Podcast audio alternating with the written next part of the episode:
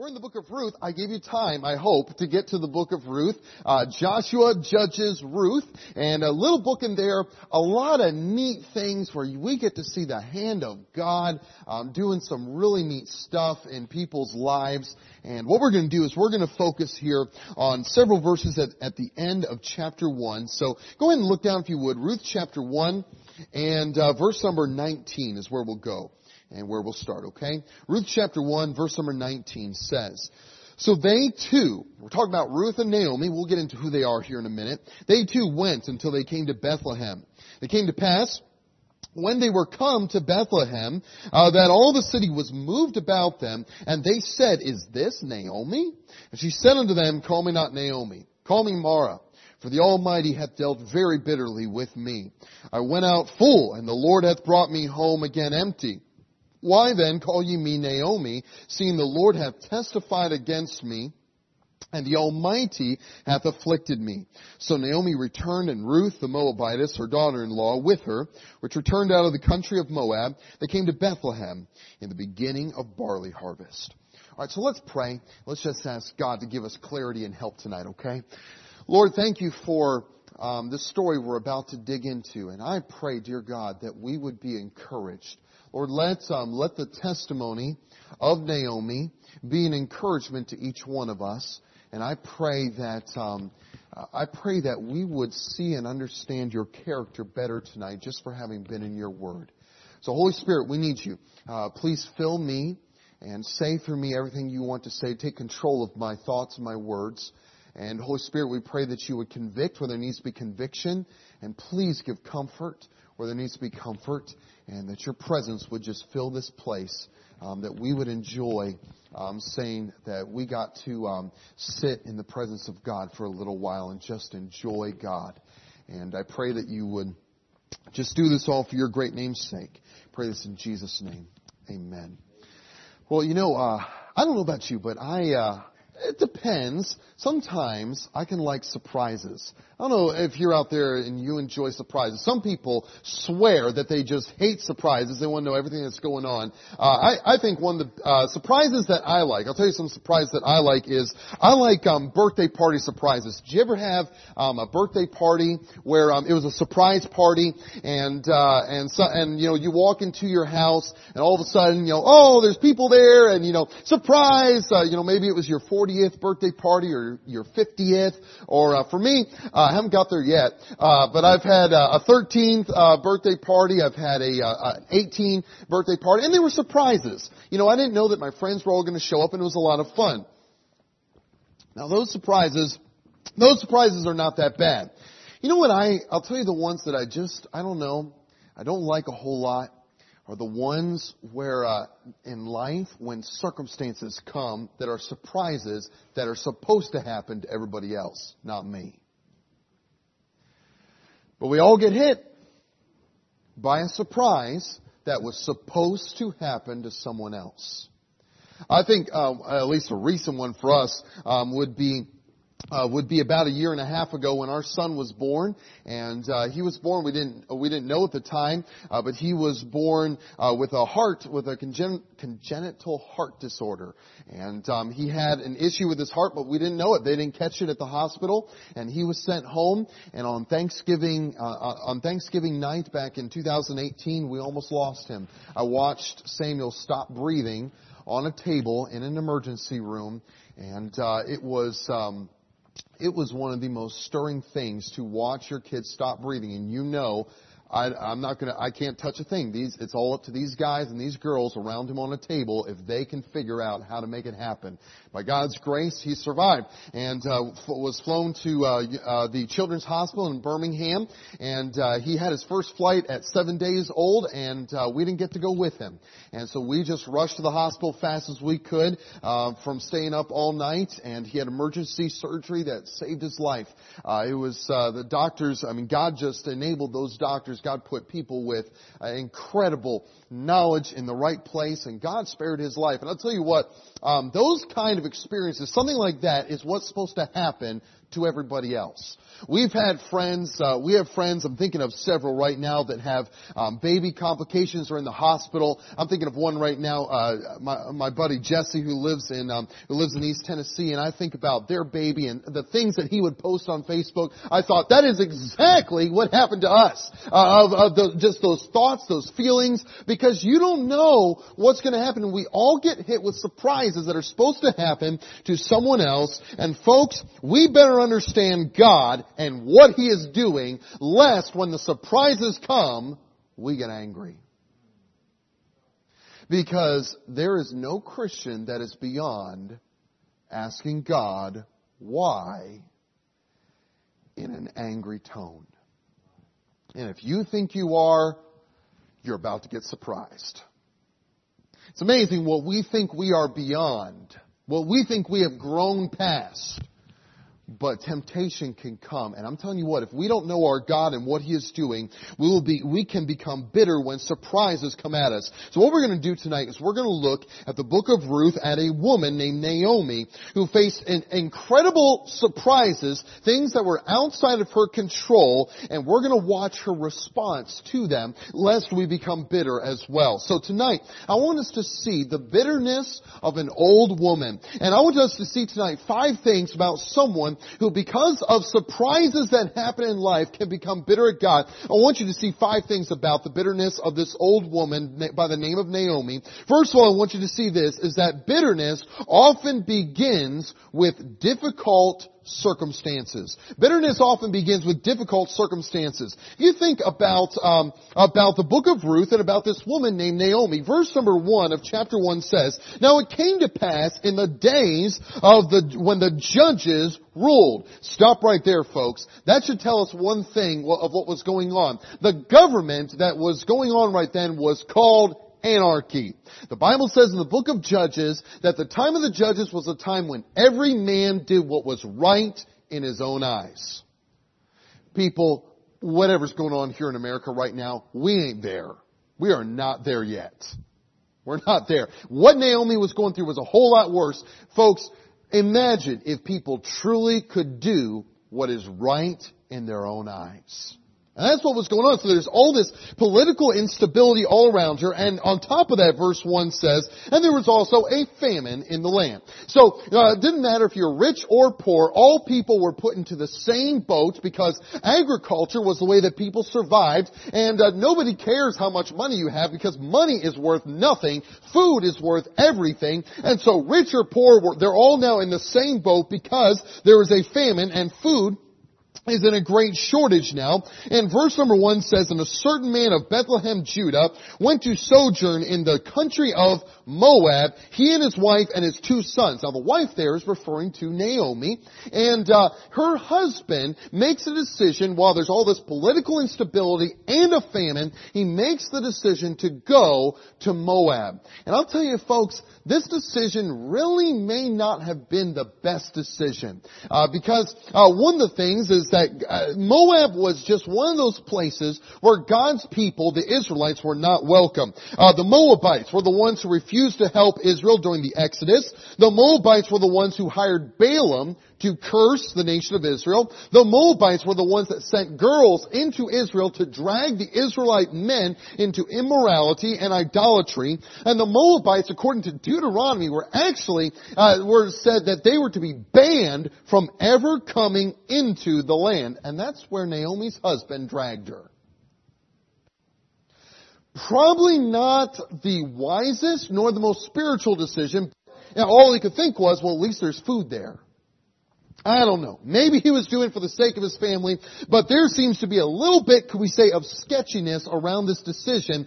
Doesn't seem like the wisest decision in the world. Well, so she's, so, so in the middle of famine and political instability, she's dragged into a nation, maybe we could think of it as having to go take up residence in Iran, in North Korea, in Russia, somewhere where people don't like Americans at all. And, uh, and in the midst of this, verse number, uh, three says, and Elimelech, Naomi's husband, died. So she's in this foreign nation and uh, in a totally new culture and her husband dies and it says in verse 3 that she was left with her two sons and they took them wives of the women of Moab. Now that her husband has died, her sons get married and they marry unsaved girls. Do you think that might have bothered her just a little bit that her boys, soon as dad was gone, married unsaved girls from the nation of Moab? You think that might have uh, bothered her just a little bit? And then as if all that wasn't enough, then it says in verse number five, and Mahlon and Chilion, those are her two sons, died also, both of them, and the woman was left of her two sons and her husband. You know something about all these circumstances, I, would call them surprises because she wasn't expecting uh, the, the, the time period of the judges. She wasn't expecting a famine. She wasn't expecting her husband to take her to a place they probably shouldn't have gone. She wasn't expecting her husband to die. She wasn't expecting her kids, her boys to marry unsafe girls. She wasn't expecting her sons to die and to be left a widow in a land where they hate Jews. All these surprises and you know what? Really, of all these things that happened, none of them were by her choice. They all just happened. All surprises, none of them by her choice. In fact, some of them were the, the pain and emotional pain that she experienced were, some of them were because of other people's choices. And, and so here she is, and, and all these surprises and these circumstances have happened towards her. And folks, let me tell you something. Surprises that happen in our lives are your chance to either become bitter or trust God. That something is going to turn out. When surprises come, it is your chance to either become bitter or to trust God. Let me tell you something. When something all of a sudden just shakes your world, rocks your world, and changes happen, oftentimes overnight, watch out.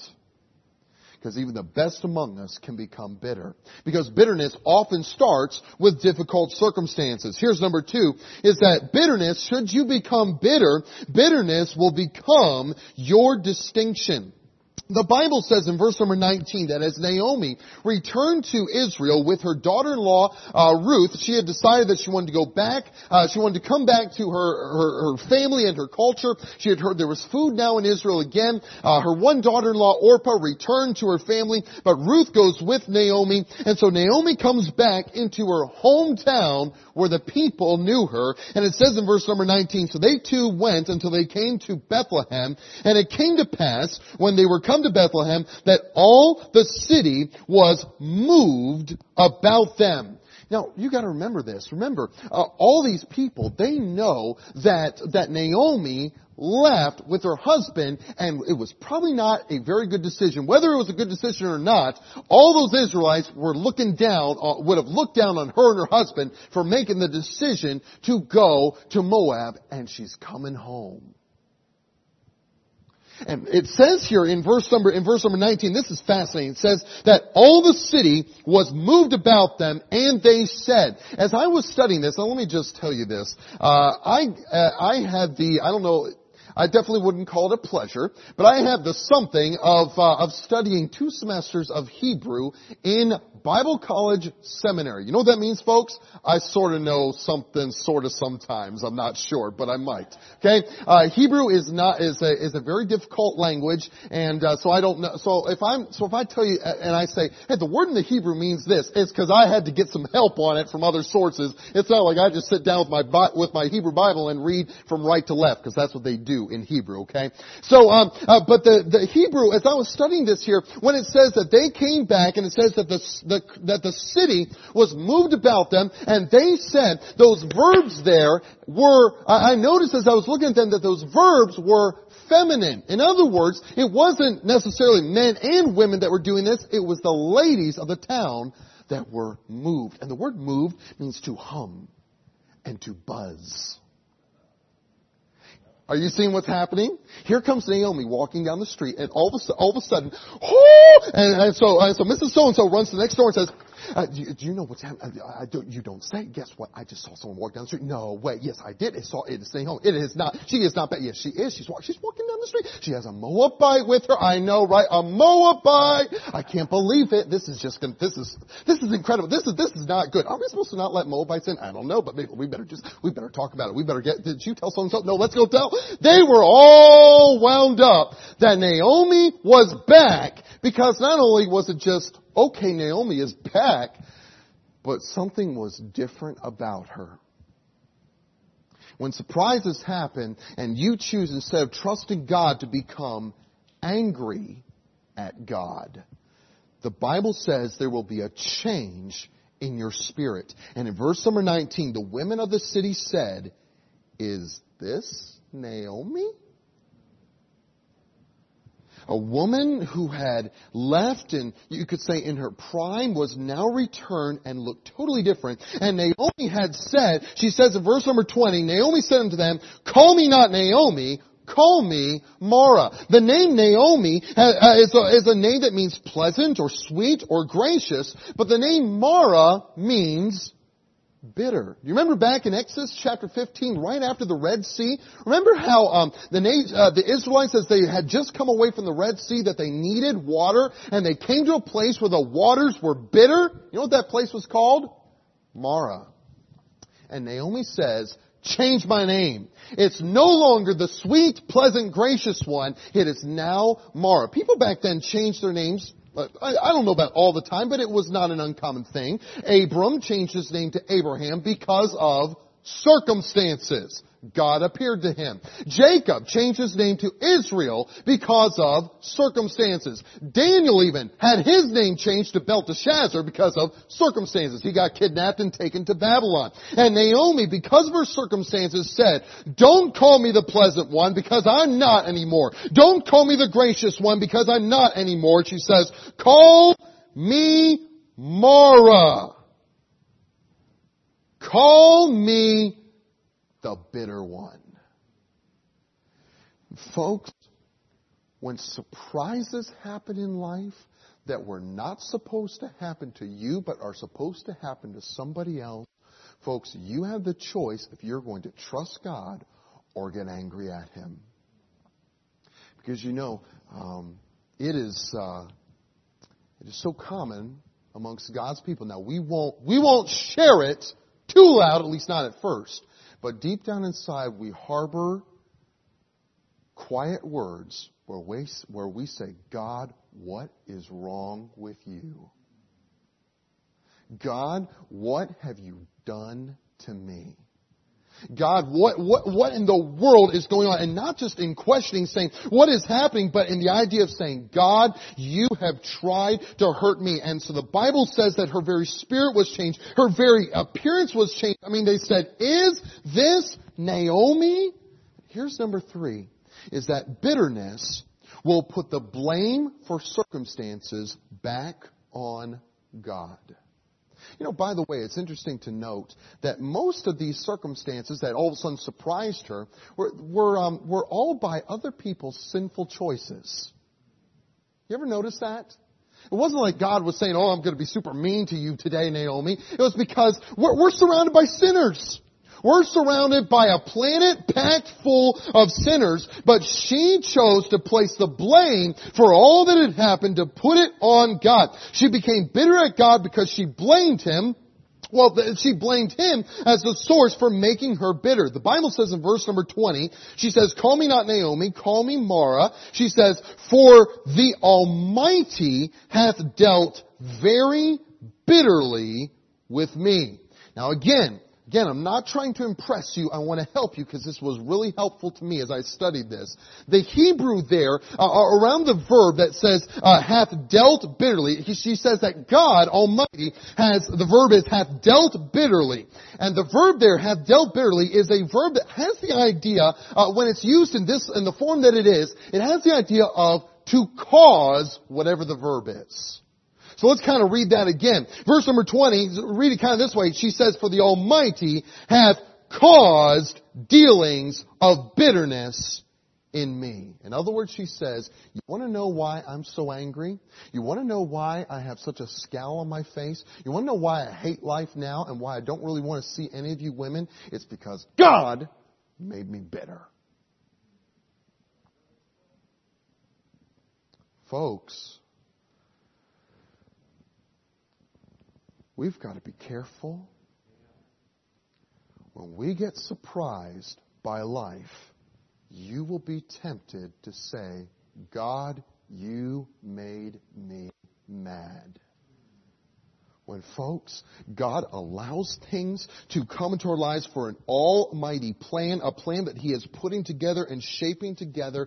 And folks, we have got to watch out because none of us is unsus- uh, none of us is not susceptible to, to, to feeling this bitterness and this anger towards God. Listen, when, when circumstances come and, and a feeling of anger comes, don't blame God for the bitterness that is in you. Oftentimes, uh, we like to say, I can't help it. God has given me the circumstance. He's made me bitter because of this surprising circumstance. Folks, the problem isn't our circumstance. The problem is our bitter response to them. James 1.12 says, Blessed is the man that endureth temptations. And there in that verse, temptation has the idea of trials. Blessed is the man that endureth trials, for when he is tried, he shall receive the crown of life which the Lord hath promised to them that love him. You know what one of God's plans is? No, there's a lot of stuff that God is doing when he allows circumstances in our lives. You know what one of the things is that God says he's allowing when things get hard? He's allowing them because he wants to reward you. That's what James 1.12 says. That's what, that's what, that's what, that's the verse we just read. He said that when you endure trials, when he is tried, he says, I'll give him the crown of life which God has promised to them that love him. Folks, no crises, no crowns.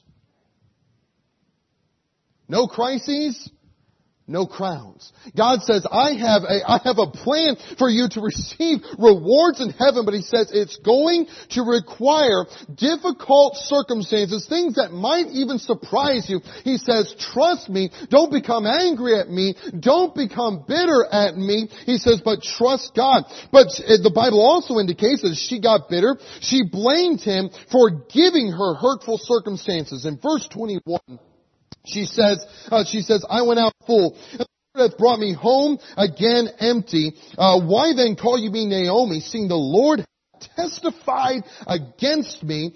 By the way, the word testify is uh, the idea of like a witness in court giving witness against someone. And she says, God has testified like a witness in court against me. And she says in verse 21, and the Almighty, she uses it's interesting. She uses two names for God there. She says Lord, capital L, capital O, capital R, capital D, which is the, the Hebrew name for God, Yahweh. So she says Yahweh there, seeing that Yahweh hath testified against me, but then she changes the name of God and she says, and the Almighty, which is, uh, which is the name for God, El Shaddai, which is the special name for God that's saying God is in control of all things.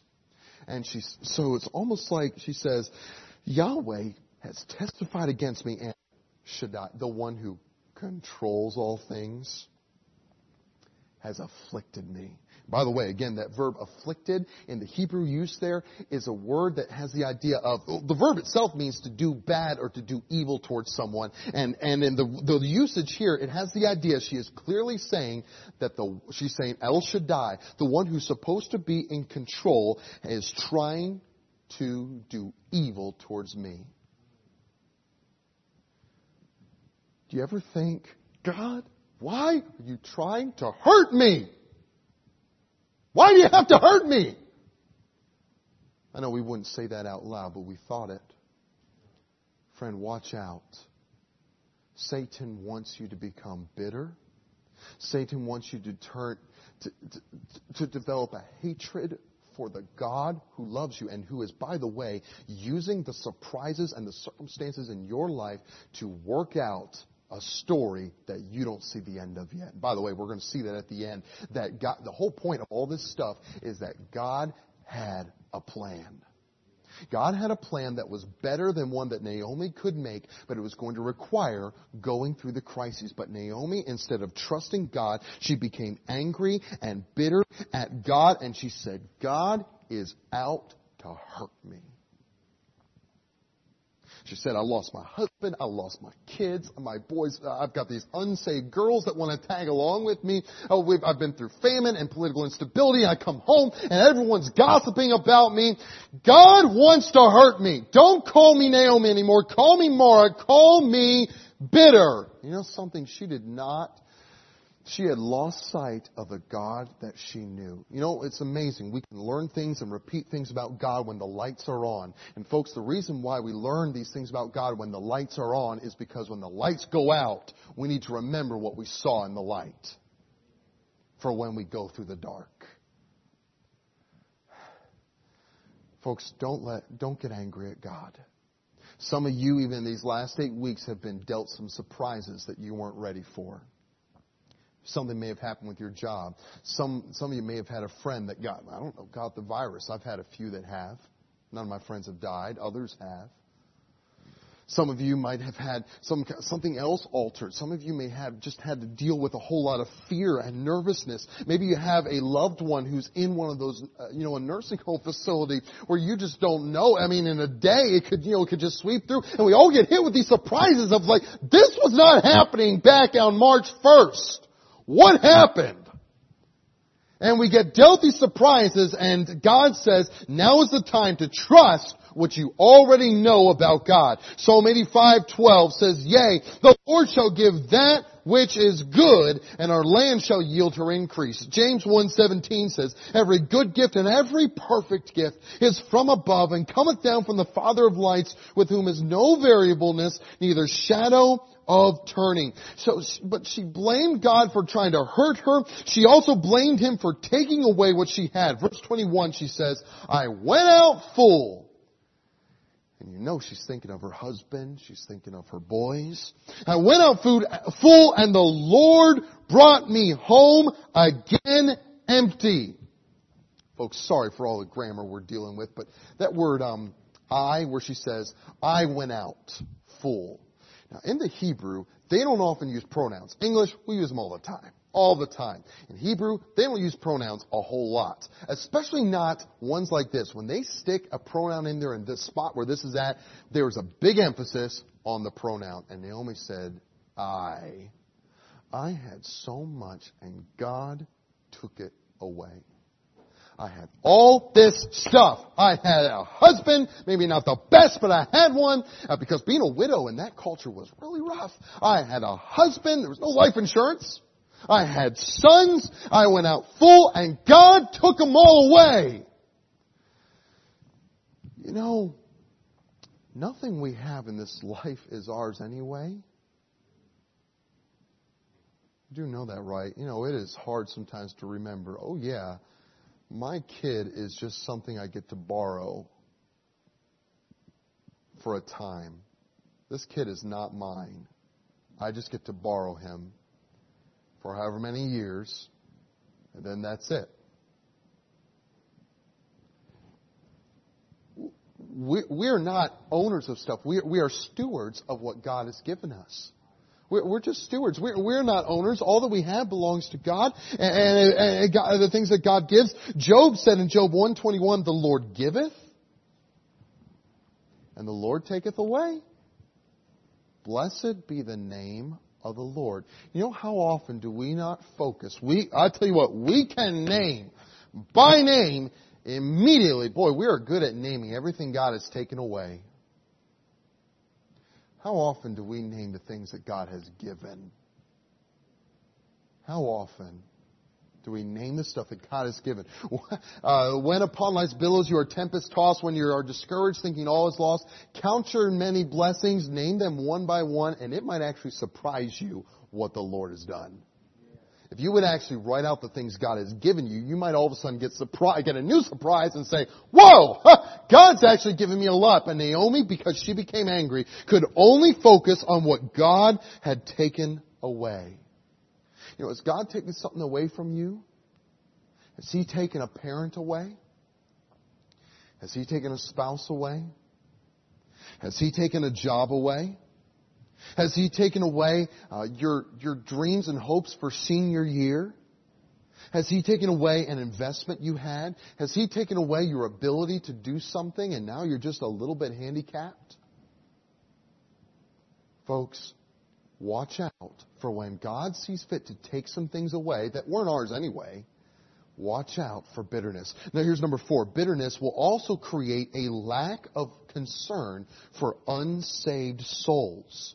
Bitterness will create a lack of concern for unsaved souls. What is really interesting here, if we back up a little bit into chapter 1, it says in verse number, uh, in verse number, chapter 1 verse number 10, once her boys had both died, here's Naomi, she's stuck with these two Moabite daughters-in-law, and they, what is interesting, they both said in verse number 10, they said unto her, surely we will return with thee unto thy people. They both were willing to go back with Naomi back into the Israeli culture. Hey, listen folks, if it was rough for an Israelite to go into Moab, it was just as bad for a Moabite to come into Israel.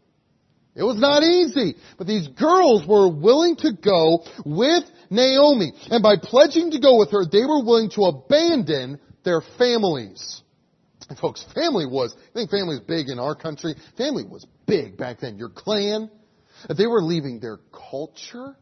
They were leaving their, uh, uh, they were leaving their friends, their homeland. They were leaving probably their prospects for remarriage. I mean, what is Israelites going to want to marry a Moabite? They're leaving that, and they were also willing to leave their gods. Okay, now that's something worth talking about. They were both willing to leave homeland, culture, family, prospects for marriage, and also willing to leave their idolatry and embrace the Israelite God. And you know what happened? Naomi told the girls, nah, go back to your homes and Orpah. And so after a little bit of, uh, of weeping, Orpah, the one daughter-in-law, goes back, and Ruth says, no, no, no, she cleaves to Naomi, says, no, I'm going with you. And in verse 15, Naomi said, behold, thy sister-in-law has gone back unto her people and unto her gods. Return thou after thy sister-in-law. She says, so when Ruth says, listen, I'm willing to leave my culture. I'm willing to, to, to, to learn about your God and embrace your God and leave my culture and go with you. She said, no, go back to your gods just like your sister-in-law did. Friend, if you become bitter and angry at God because of the surprises that He allowed, that He knew about, but He allowed in your life that you weren't exactly ready for, you will all of a sudden not care about unsaved souls. When you're angry and you're bitter, people going to heaven is going to be one of the last things on your mind. And the tracks, the tracks going out will stop. The speaking of Jesus Christ will stop. Folks, if you allow that anger to just build and fester in your heart towards God, you'll stop being concerned about unsaved souls. And I'll tell you what, if you let it linger long enough, it'll just, that concern for the lost will just melt away.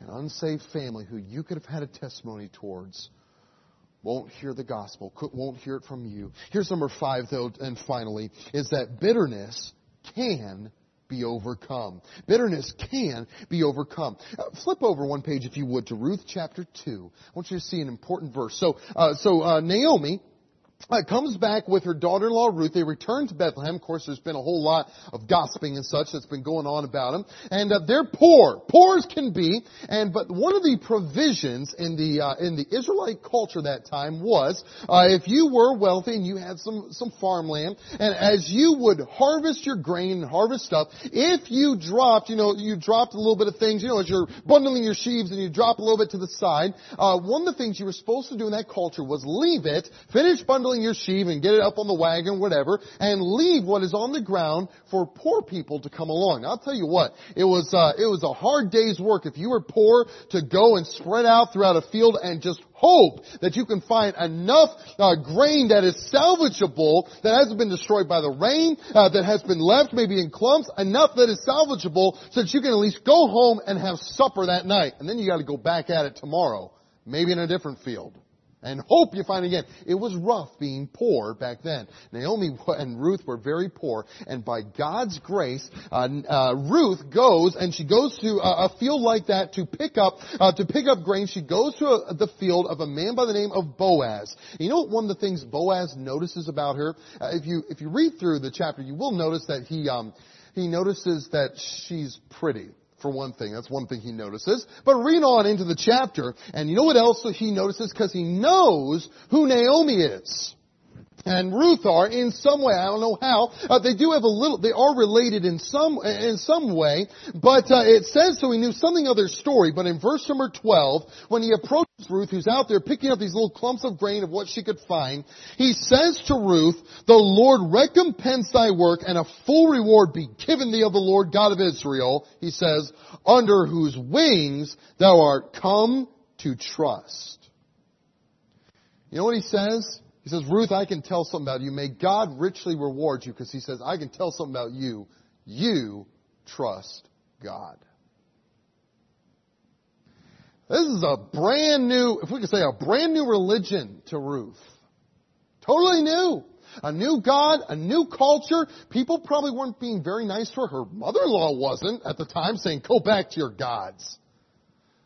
And yet Boaz could look at her and know, I can tell something about you you're trusting God. You know, Ruth never became bitter. You know why?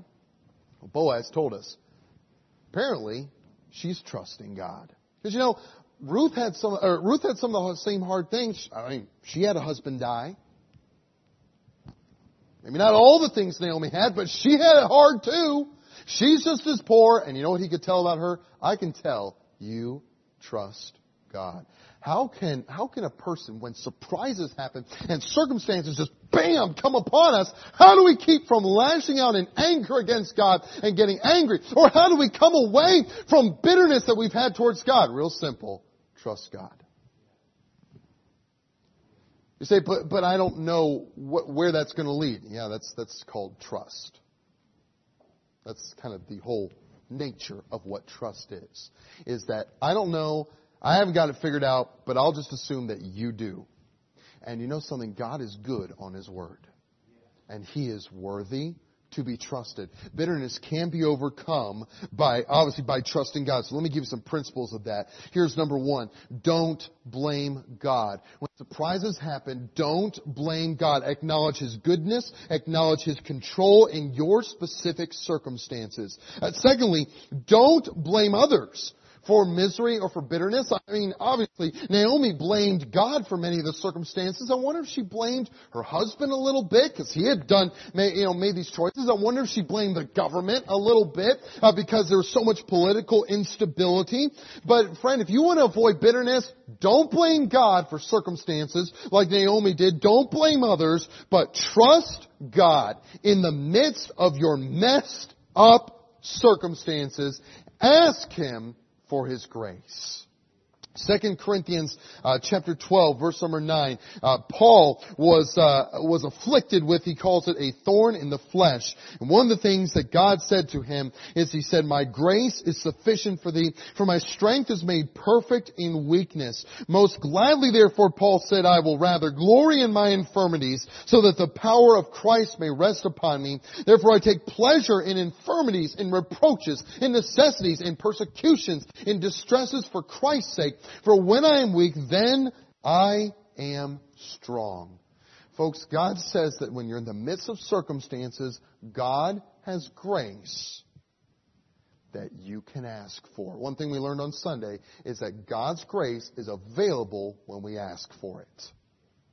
Hebrews 4:16 says, "Let us therefore come boldly to the throne of grace, so that we may obtain mercy and find grace to help in time of need." Every time we'll come to the throne of grace to ask for grace, God gives grace.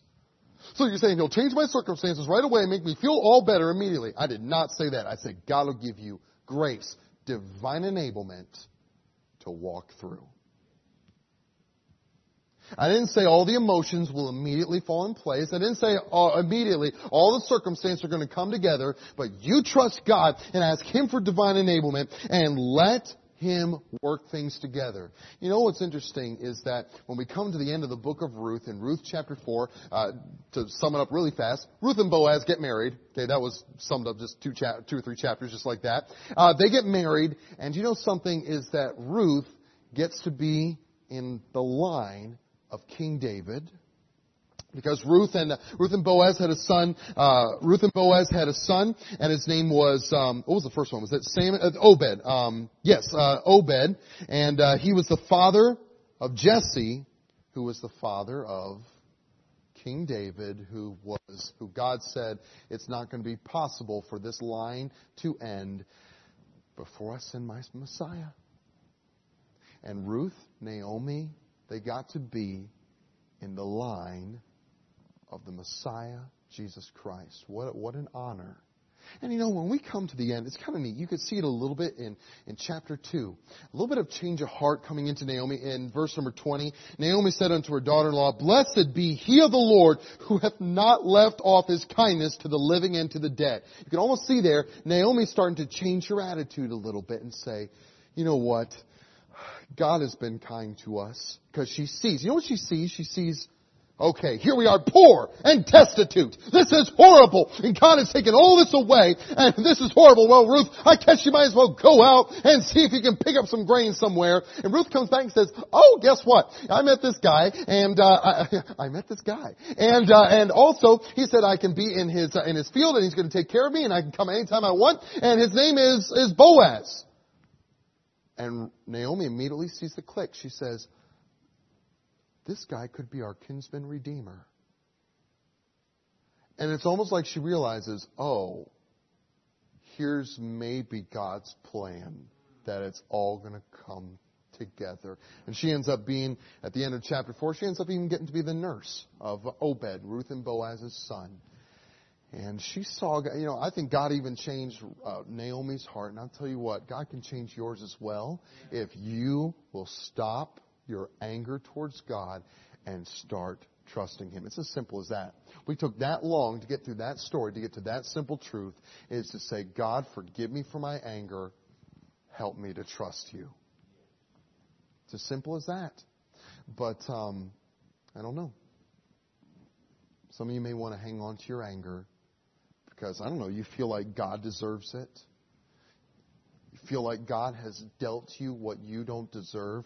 Folks, what we deserve is, is to die forever in our sins in hell. And anything God gives us above that is really nice. So instead of focusing on what God has taken away, let's focus on what God has given us and say, you know what, God, I will trust you. I don't know how this will work out, but I will trust you. Let me close with this uh, little little story to I hope will encourage you. A guy by the name of Joseph. Uh, now, Joseph in the Bible, Joseph lived in the, uh, I believe, the 1800s. Joseph was a young man. He was engaged. And uh, the night before his wedding, you ready for this, people? The night before his wedding, uh, Joseph's fiance was coming to visit him. She was riding on horseback, uh, coming coming uh, towards him. He was in his house, actually looking out the window, and saw his fiance riding towards uh, towards uh, the house. She was crossing a bridge. As she crossed the bridge, the horse bucked, sent her flying into the into the waters, and she died there. The night before their wedding. Give it just a little bit not that much later, um, Joseph fell in love again, got engaged again. His wife to be, um, I guess, had made some kind of decision for Christ, and so she was baptized in a river. And she, don't worry, she didn't drown. Um, but uh, she's in this uh, in this uh, river, and she, because of it, she got sick, and she lingered for a few months and died. And Joseph began to battle depression and began to battle, I believe, even some anger. And uh, it was he was either um, I'm trying to remember which it was. It was uh, there was Canada and Britain. Either he was in one, and, he was in one, and his mom was in the other. In other words, they were across the ocean from each other. One was in Canada, one was in uh, was in the UK. And uh, his mom was depressed. His mom was having really bad health and uh, maybe looking at death. And uh, so Joseph's trying to encourage her. He's gone through two fiancés that have died on him. And Joseph Scriven wanted to encourage his mom, and so he writes a little poetry, pulls out a piece of paper on one of his letters, and he writes to his mom, What a friend we have in Jesus. all our sins and griefs to bear. What a privilege to carry everything to God in prayer. Oh, what peace we often forfeit. Oh, what needless pain we bear. All because we won't carry everything to God in prayer. Have you trials and temptations? Is there trouble anywhere? We should never be discouraged. Take it to the Lord in prayer. I'm not being unkind. I used to think that what a friend we have in Jesus was just one of those songs we sang at the nursing home because the folks there loved to sing it. Folks, there is there's a reason. Yeah, there's a reason. There's a reason why it's loved there. There's a reason why we ought, why the song means so much more. It's a man who saw the surprises and said, "I it hurts like fire, but I'm going to trust God." And folks, we better do it as well. Let's because what do we have today? We have a song because the guy didn't get bitter. So let's make sure tonight that we are right with God in that area. Let's bow our heads. Let's close our eyes. Lord, um, Lord, please help us. Lord, um, uh, hurt is a very real thing. Um, pain is real, and um, so is so is your grace. And so I pray that the people of, um, of Crooked Creek Baptist, those who are here on the live stream, that they that, that we all together would trust you, that we would not respond in anger, that we would respond with trust. And uh, it is not easy, but that's why you said we could ask for grace. So please, I pray, Lord, that you would um, draw your people towards yourself tonight as we've gotten to see your grace. Folks, heads are down, eyes are closed.